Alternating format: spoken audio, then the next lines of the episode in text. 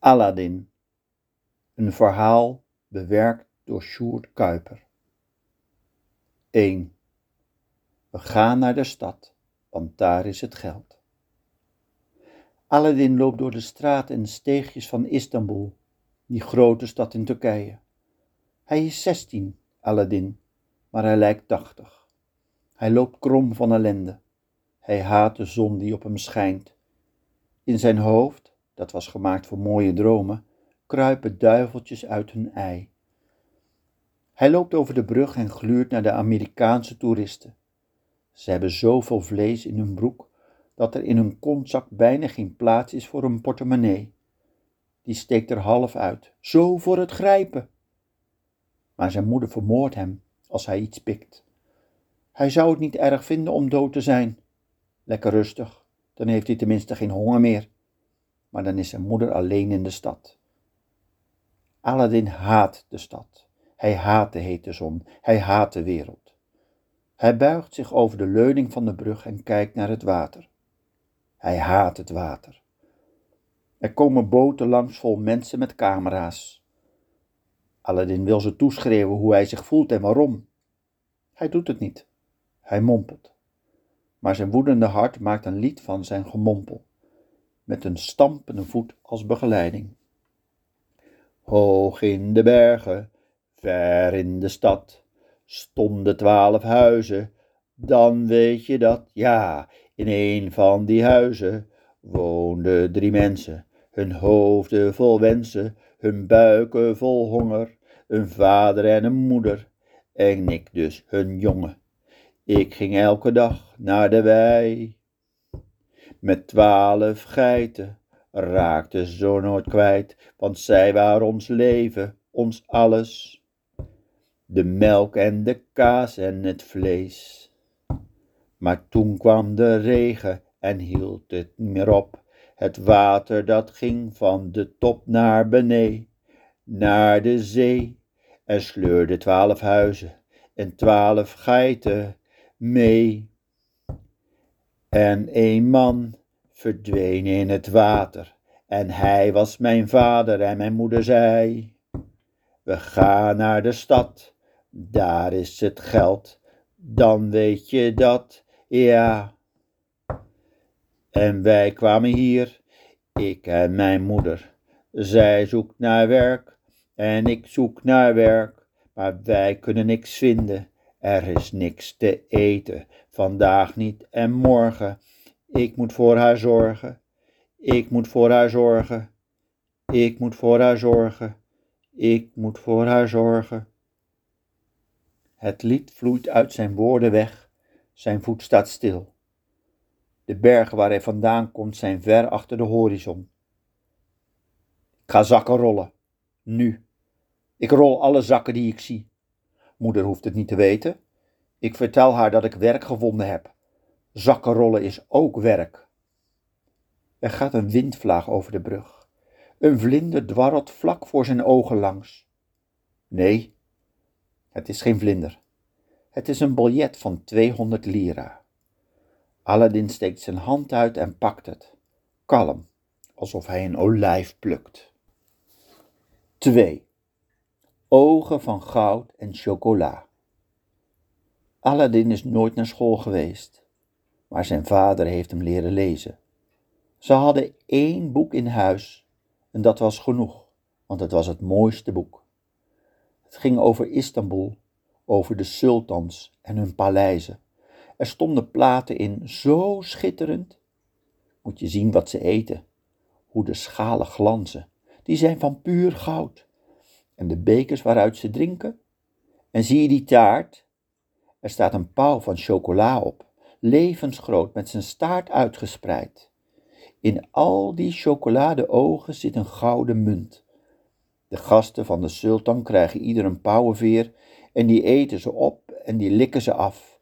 En de munten spugen ze uit op een bord, zoals arme mensen de graten van hun vis op een bord spugen. Als je er naar kijkt worden die ogen ook van goud en chocola. Eén van goud en één van chocola. Maar ze waren wreed, de sultans.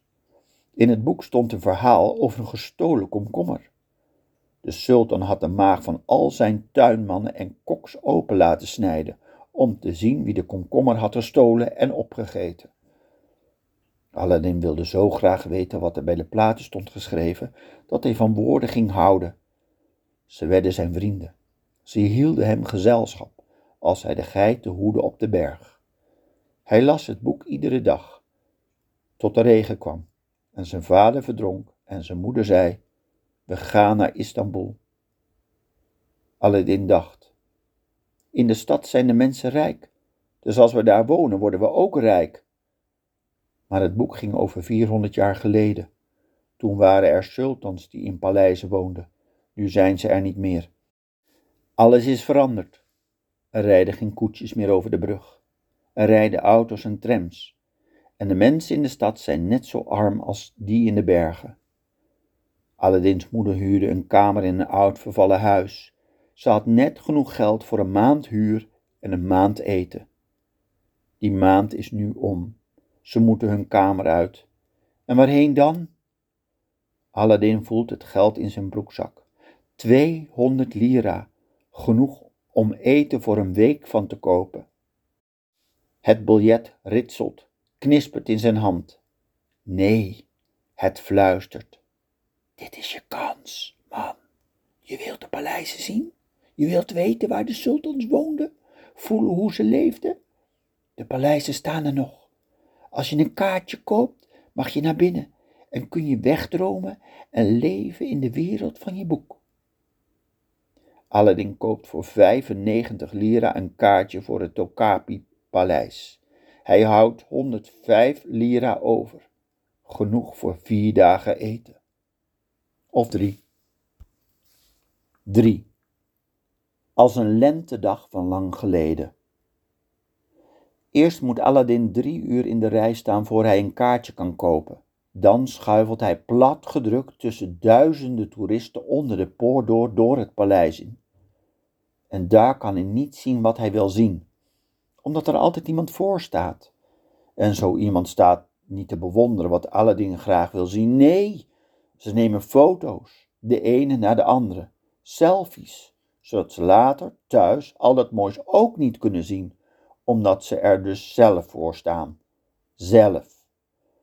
Het is erger dan met onweer op een bergtop zitten. Hmm, ik kan maar één ding doen, denkt Aladdin.